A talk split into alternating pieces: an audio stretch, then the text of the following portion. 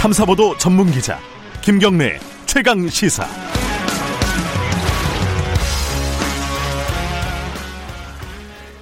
여당의 부동산 입법 드라이브에 야당이 강력 반발하면서 오늘 7월 아, 임시국회 마지막 본회의 앞둔 국회 분위기 벌써부터 냉랭합니다.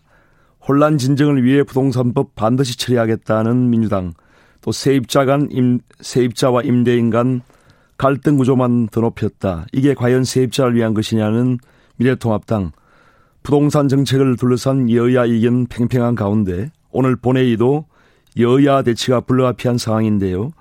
여야 원내대변인 차례로 연결해서 국회 상황 또 부동산 입법 둘러싼 공방에 대한 입장을 들어보겠습니다. 먼저 더불어민주당 홍정민 원내대변인 연결되어 있습니다. 홍정민 의원님 안녕하십니까? 아, 예, 안녕하세요.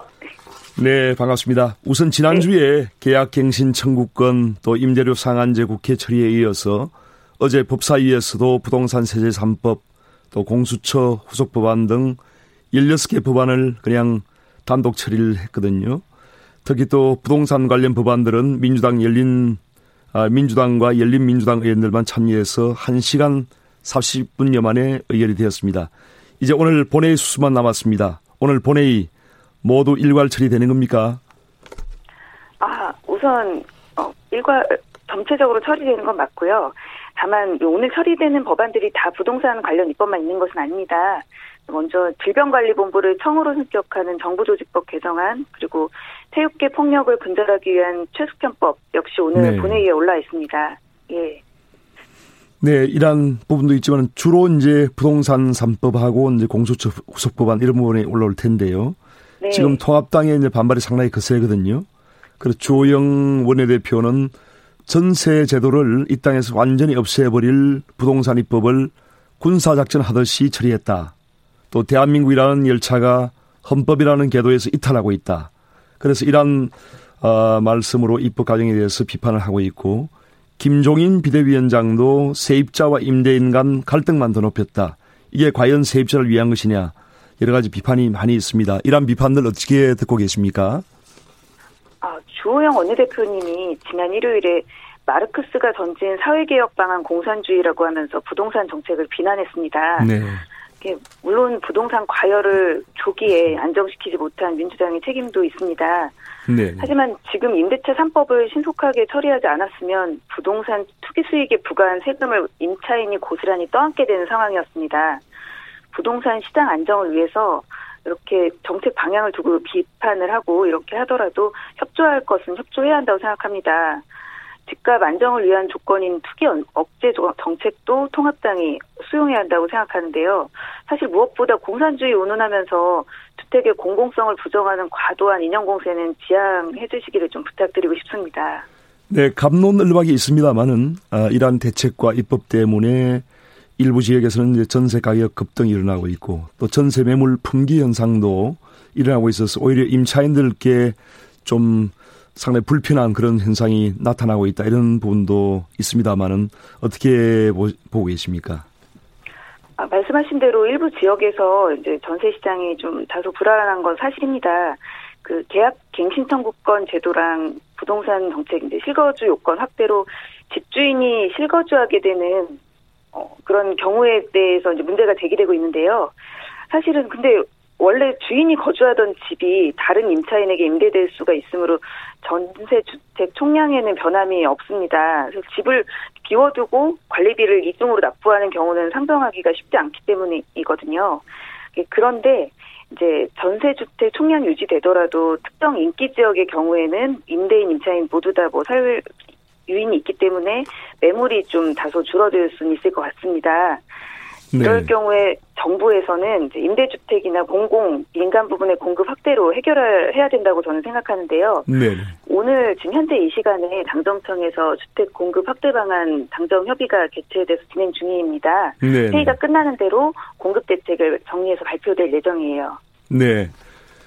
혹시라도 이제 민주당에서는 이러한 그 세입자들의 임차인들의 어떤 피해가 가장되고 있는 측면도 있다 이렇게 이런 말씀도 나오고 있는 걸 알고 있는데 아, 그런 부분도 있다고 보십니까? 음. 어, 방금 말씀하신 부분이 이제 이렇게 모두 임대인이 뭐 형제나 자매를 살게 한다거나 집을 비워두고라도 임차인을 받지 않겠다 뭐 이런 경우를 상정하면은 사실은 뭐, 뭐 굉장히 물량이 줄어든다 이런 말씀인데 제가 방금 말씀드린 거고 예 그렇게 과장된 측면이 다소 있다고 봅니다. 네 그렇더라도 국민 누구나 월세 사는 세상이 온다 이렇게 언급한 민주당 윤준병 의원의 발언은 월세를 사시는 분들의 그러한 어려움을 제대로 읽지 못하는 것 아니냐 하는 그런 지적도 있는데요. 어떻게 보시나요? 예, 저도 그 부분은 인정을 합니다. 저도 사실은 계속 18년 동안 전세를 살고 있는데 임차인 입장에서는 전세가를 월세보다 훨씬 선호하죠. 그리고 저, 지금처럼 저금리 기조에는 사실은 월세보단 전세가 세입자에게 유리하고 임대인 입장에서는 이렇게 저금리 때는 전세금을 받아서 은행에 예치하는 것보다는 월세를 받는 게 훨씬 유리합니다. 이 점에 대해서는 사실 당에서도 심각하게 생각하고 있고요. 예, 그런데 지금 현재 이렇게 뭐 저금리에 그 집값이 오르는 부분은 이 코로나19를 극복하기 위해 전 세계적으로 유동성을 어, 막대하게 공급하기 뭐 있는 이런 상황 때문인데요. 그런데 이 부분이 저금리 기조랑 그 유동성 공급 기조를 당장 반대 방향으로 돌리기에는 다른 나라도 마찬가지지만 우리나라도 그렇게 쉽진 않아요. 그죠? 지금 이 코로나19로 가뜩이나 경제가 어려운 상황에서 어, 금리를 올린다거나 이러기가 어렵기 때문입니다. 그래서 유동성 이슈에 대해서는 보수적인 입장을 취할 수밖에 없는 부분에 대해서는 어, 저도 굉장히 좀 안타깝게 생각하고 있고요. 다만 이제 대책을 잘 강구해야 되는데 적극적인 임대주택 공급으로 이제 기존 계약은 물론 신규 계약에서도 과도하게 임대 월세 부분이 아니면은 전세금이 올라갈 수 있는 부분은 어 막 기 막기 위해서 이제 최선을 다해야 되겠죠. 네, 미래통합당의 그 윤희숙 의원도 이제 5분 발언에서 아, 그러한 지적을 했는데 이런 법안들이 충분한 어떤 수기 과정이나 토론 과정이 없이 통과되다 보니까 그 법에 이제 맹점이 많이 있다. 예를 들면 전월세 상한제가 적용되지 않는 신규 계약 때 전세 가격이 급격하게 상승하는 것에 대한 아, 이런 보완 대책이 필요하다. 또 예를 들면 그 어, 임, 임대인들이 어, 어떤 자기 본인이나 또 가족들의 어떤 거주를 명분으로 해서 임대 계약을 일방적으로 취소하는 것에 대해서 임차인들이 항거할 수 없는 그런 부분도 있거든요. 그래서 이러한 보완 대책이 많이 필요한 부분이 있는데 이러한 부분에서 혹시 논의가 있습니까? 네, 방금 말씀드린 것처럼 현재 부동산 정책이 실거주자 가 아닌 자들이 이제 주택을 근무하는 조건을 엄격하게 규제하고 있는데 실거주자에게 신규 주택을 많이 공급하는 것도 일종의 약간의 방법이 될 수 있고요. 방금 말씀하신 대로 그 4년 뒤에 2 플러스 2 이후에 급격하게 올라가는 부분에 대해서는 추가 제도를 도입하는 것도 이제 검토를 할 수 있죠. 그 사이에 표준 임대료라든가 이런 부분을 또 생각할 수도 있고요. 그 이런 식의 추가 대책도 저는 충분히 고려할 수 있다고 생각합니다. 그리고 아까 말씀드린 것처럼 집을 이제 비워두는 경우는 뭐 어쩔 수 없지만 그거는 상정하기 어려운 상황이고요. 그다음에 실거주하지 않는 부분에 대해서는 신고제를 도입해서 좀 어떻게든 어, 확인할 수 있는 방법은 필요하다고 생각합니다. 네. 공수처 후속 3법도 이제 오늘 본회의 처리를 앞두고 있는데 뭐 부동산 법안들은 시장의 혼란을 줄이기 위해서 이렇게 했다고 어, 그러한 시급성이 있었다 이렇게 이제 말씀하고 계시는데 공수처법이나 이러한 권력기관 개편 문제들은 야당과 충분한 대화를 해야 되는 것 아닌가요? 어, 말씀하신 대로 권력기관 개혁 문제들 관련해서는 야당과 충분히 대화하고 어, 공수처 어, 추천위원도 어, 추천하시기를 계속 기다리고 있습니다. 다만 이번에 통과된 공수처법은 이미 지난 20대 국회에서 통과되었고 7월 15일 이미 지났죠. 7월 15일부터 시행되는 그런 법입니다. 이번에 그 공수처 후속 3법이 인사청문회법, 국회법 그리고 공수처장 후보 추천위원 어, 운영 규칙인데요. 공수처법이 정상적으로 시행되기 위한 실무적인 법안이에요. 예를 들면 인사청문회 대상에 공수처장을 넣고 청문회 담당 상임위를 법사위로 하는 정도의 그런 권력기관 개혁의 내용적인 논의와는 거리가 먼 그런 기술적인 부분이거든요.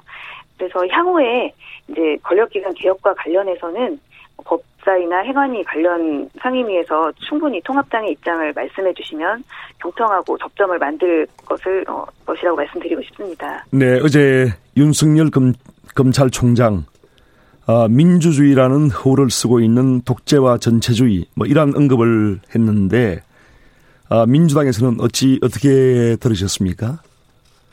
그 저도 이제 전문을 읽어봤는데요. 윤석열 총장님이 이제 어제 신임검사 신고식에서 어, 그 정의 절차적 정의를 준수하고 인권을 존중하는 형사 법 집행을 언급하면서 자유민주주의, 공정한 경쟁 이런 헌법 정신을 강조했어요.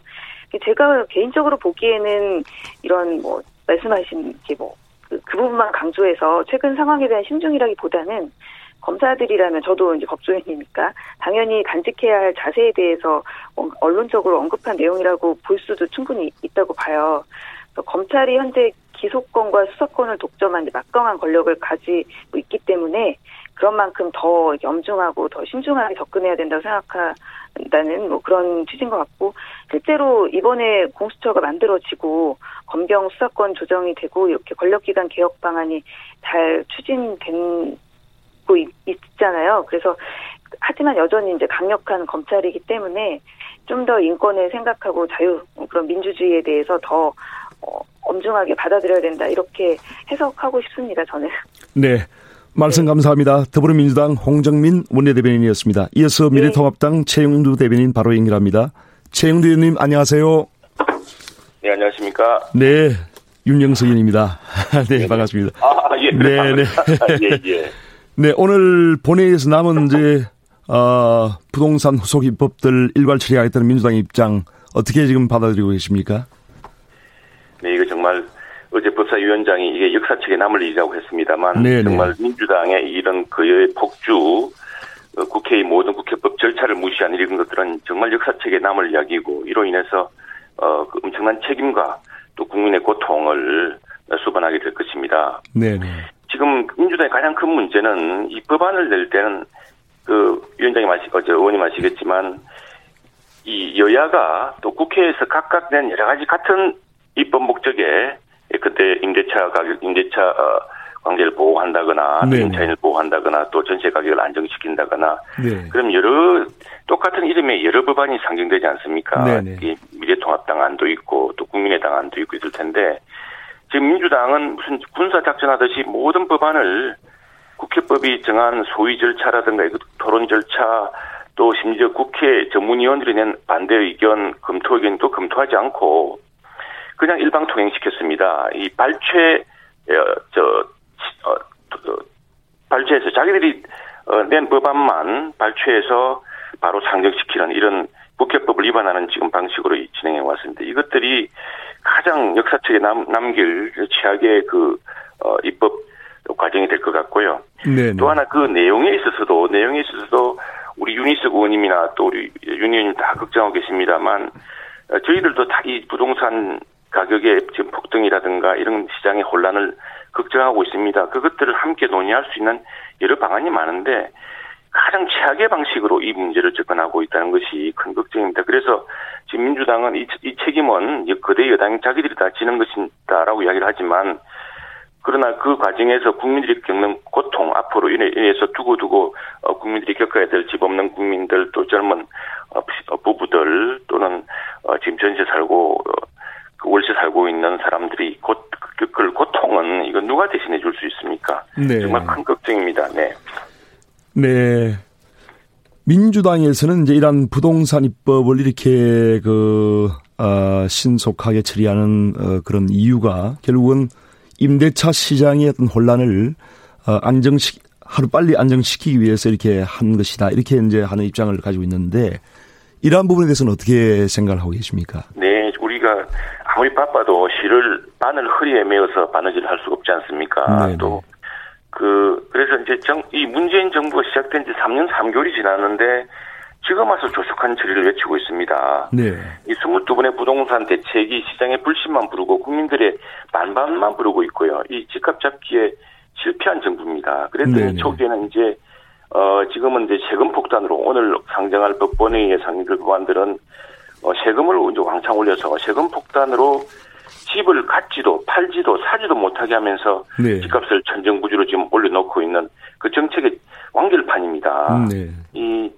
어, 만일 집을 집값 안정시키려면 집을 많이 공급하거나 또는 집의 거래를 활성화시켜서 이 흐름을 풀어줘야 되는데 지금에는 임대인과 임차인 사이에 자유롭게 이루어질 전세 거래에도 무리하게 개입해서 전세값마저 폭등하게 시키게 생겼습니다. 네. 이 전세 가격을 물론 지금 지금 현재 있는 사람들은 2년간 보호받을 수 있습니다만 네. 새롭게 전세를 형성한 사람들 계약할 사람들한테 막대한 전세값 이제 폭등을 어, 부담시켰고요. 또 그나마 전세 물량 이제 전세를 놓지 않고 어, 집주인 직접 들어와 살겠다는 이런 경우가 늘어나고 있습니다. 이런 것들로 해서 서민들이 고통이 가중되고 있는데요. 그래서 아무리 그 시기가 중요한 것이 아니고요.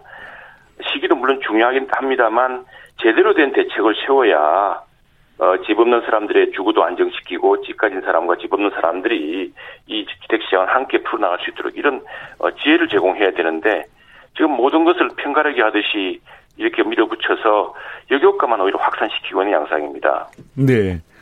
민주당에서는 이러한 부동산 폭등이 초래된 이유가 결국은 이명박 박근혜 정부 9년 간의 부동산 부양 정책을 했기 때문이다. 또 김태년 민주당 원내대표는 그, 거듭해서 지금 통합당 책임론을 들고 나오고 있거든요.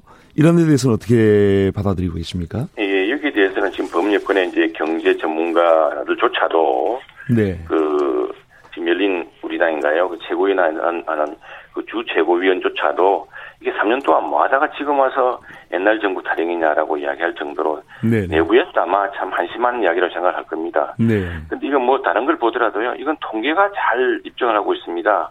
네. 경실련 통계도 나와 있지만 문재인 대통령 취임 이후에 지난 3년간 서울 아파트값 중간 상승률이 52%입니다. 네. 이명박 박근혜 정부 9년간 서울 아파트값 상승률이 전체가 25%였는데 9년간 전체가요. 네. 이게 이제 뭐 굉장히 저 전체 1배죠. 그런데 기간별로 하면은 6배입니다. 이 동정 9년 전체 21, 25%인데 지금 3년 동안 50%가 올랐기 때문에 네네.